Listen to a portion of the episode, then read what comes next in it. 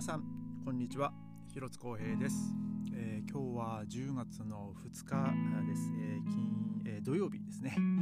え今日のベルリンはですねもう本当に気の気持ちのいい、え天気でした。でも今日は僕はあの12時からあの仕事だったので、えまあ、今日はねまた自転車でですねあの、まあ、ちょっと今日早めに出て、まあ、あののんびりと、えちょっと職場に向かってですねまあもう本当気温も21度ぐらいでしたかね。もう本当にこう気持ちよくて。で空もなんか青々としててですね。あの本当に、えー、気持ちのいい、えー、心地のいい感じですね、えー、仕事に行ってきました。まあただ今日もねやっぱこうまあ昼間はそんなに忙しくなかったんですけど、え夜にねもう結構大きな、えまあ、そのパーティープレートみたいな、え予約あのね配達の電話もあり、えー、さらに十何人の予約もありっていう感じですね。もう夜の客席はもうひっちゃかめっちゃかで、えー、もう本当にうるさかったですね、まあ、キッチンもキッチンでもう本当に、えー、もう本当戦場みたいな感じですね、えー、まあ、僕はもう今日はもう皿洗い要員プラス、まあ、他のキッチンスタッフ3人のねもう本当お手伝いっていう感じですね。あの前にもう出来上がった食事を持ってったりあらもうもう皿を下げてきたりでそれを皿を一緒もうパッと洗ってで今度はまたその足りないっていう皿をまた出してみたいな感じですね、えー、もう本当、まあ、あっち行ったりこっち行ったり走り回って、えー、ちょっと今日もくたくたです、えー、今日はですねえー、このポッドキャストも101回目、えー、ということでですねまああの日本でね101回目と言ったら、まあ、あのドラマで有名な101回目のプロポーズが、えー、まあ有名だとまあ有名というか、まあえー、平成生まれの人はご存知なんですかね、えちょっとその辺は、え、ちょっと記憶、まあ、僕はちょっとよくわからないですけどまああのね、武田鉄矢さんがあの主演してたあのドラマフジテレビのドラマですね。もう一世を風靡した、えーまあ、今日はねその101回目ということで、まあ、その僕の、まあ、僕と、まあ、その妻の、まあ、ちょっとプロポーズの お話をしたいと思います、まあい、いきなりなんですけど。えー、っとですね僕ら夫婦はですね2011年の8月にあの日本で、えー、入籍しました。えー、でまあその前に、まあ、どういう経緯で結婚に至ったかっていう話をまあしたいんですけど、まあ、まあプロポーズの話なんでね、まあ、そのいつプロポーズをしたのかっていうところからまあちょっと説明したいんですけど、あのー、2011年の僕2月の9日でしたかねでその時に、あのー、僕はその妻にまあちょっと話ちょっと話話したいことがあるんだよねって言って話したんですけどその当時ですね妻はあのビザまあ、そのシュトゥットガルトに住んでたんですけど、まあ、そのシュトゥットガルトでビザの更新ができなくてで結局あの日本に1回帰ってたんですよね半年ぐらい。うん、でまあその、まあ、半年ぐらいっていうか、まあ、結局まあ半年経ってまあ戻ってきたんですけどまあでもその戻ってくる予定もまあ未定っていう感じだったんですよ本来。で、えー、まあ僕はその妻妻が確かその2010年の、ま、9月か10月ぐらいに、まあ、日本に帰っちゃったんですよね。でまあそれまでちょその間ずっとこう日本とドイツのまあ遠距離っていう感じでまあちょっと時々こうスカイプで話をしたりとかまあそういうそんな感じだったんですよ。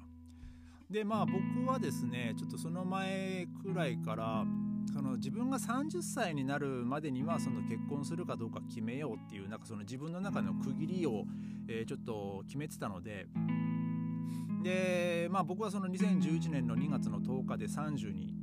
えー、ななる時だったので、まあ、その29歳の前最後の日ですね、えー、までにちょっとこういろいろ考えてて、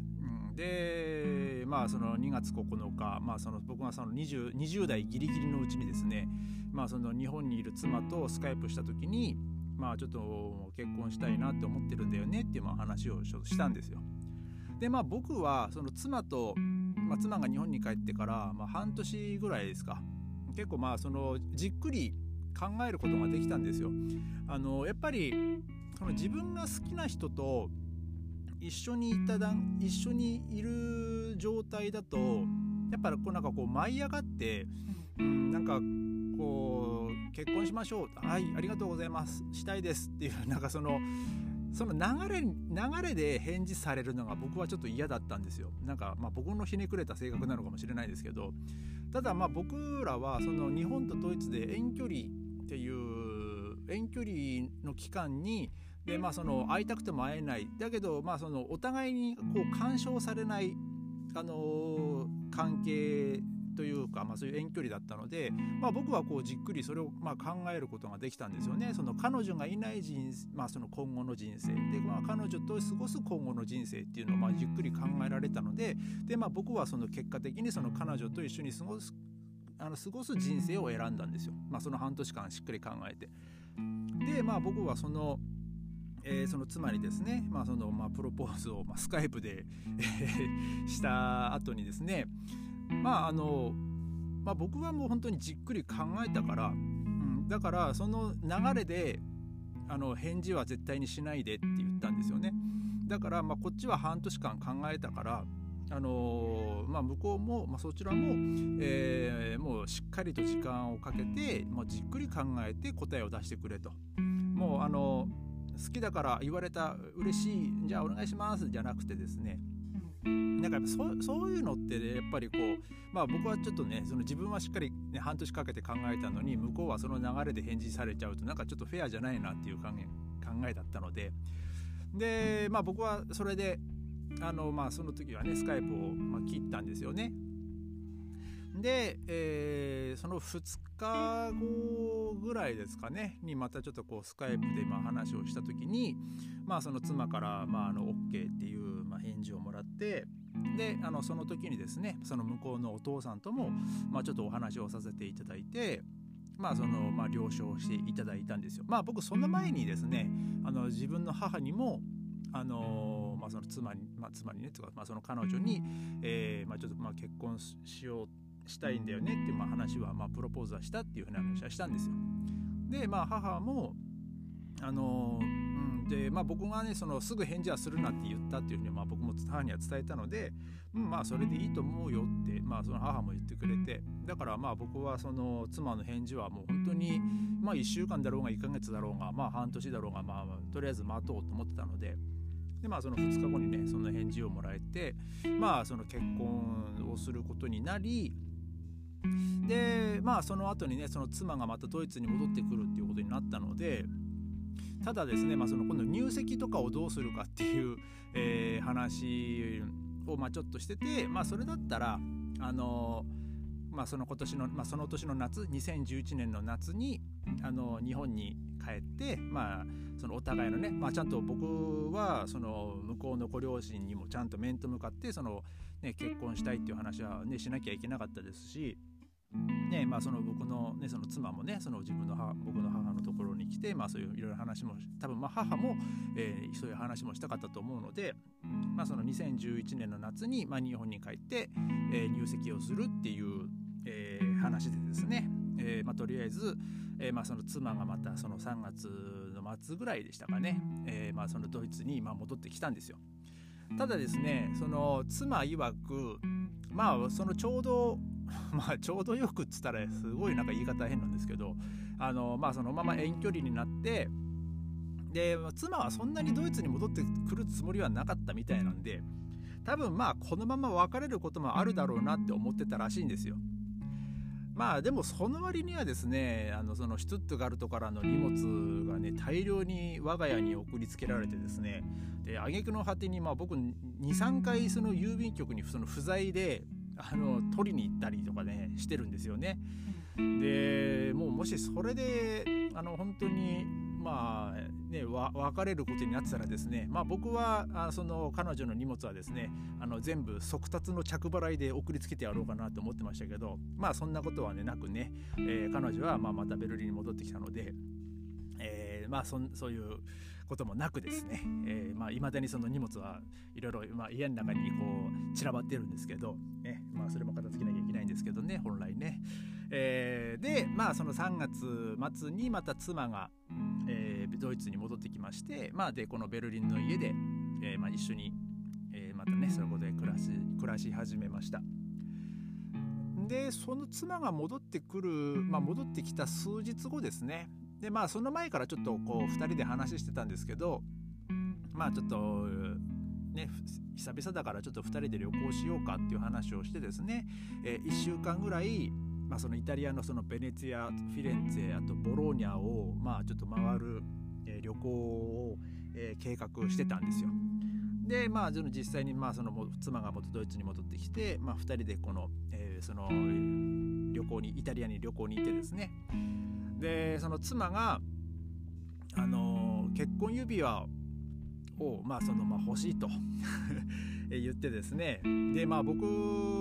はまあもうそれも考えてはいたんですけど、まあ、せっかくだからその妻が欲しいところで、えー、買おうと思ってたんででそしたらですねその妻があのー、そのフィレンツェのあの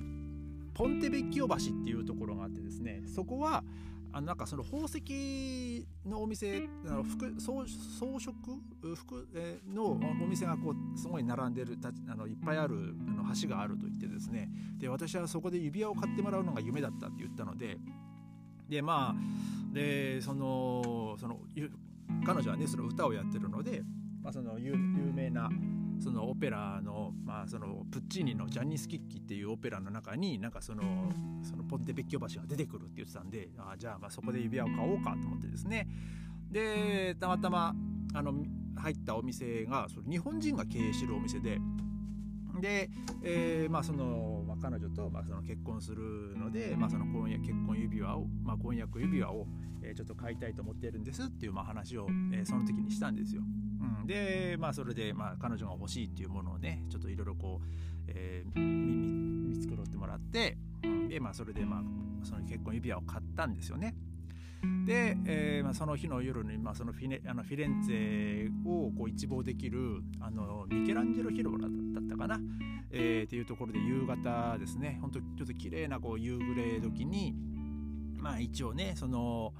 えー、まあ、僕はそのプロポーズはそのスカイプで、まあ、とりあえずしてたので、えー、スカイプじゃなくてやっぱりその面と向かってあの言ってほしいっていうあれだったのでまあその買ったばかりの指輪と、まあ、そのフィレンツェを、まあ、一望できるその、えー、ミケランジェロ広場でですね、まあ、もう一回改めてこうプロポーズをして、まあ、指輪をあげたんですよ。でまあこれでまあなんとか、まあ、プロポーズは終わったなってまあ終わまあ話って僕は思ってたんですけど、まあ、実は後日談があってですね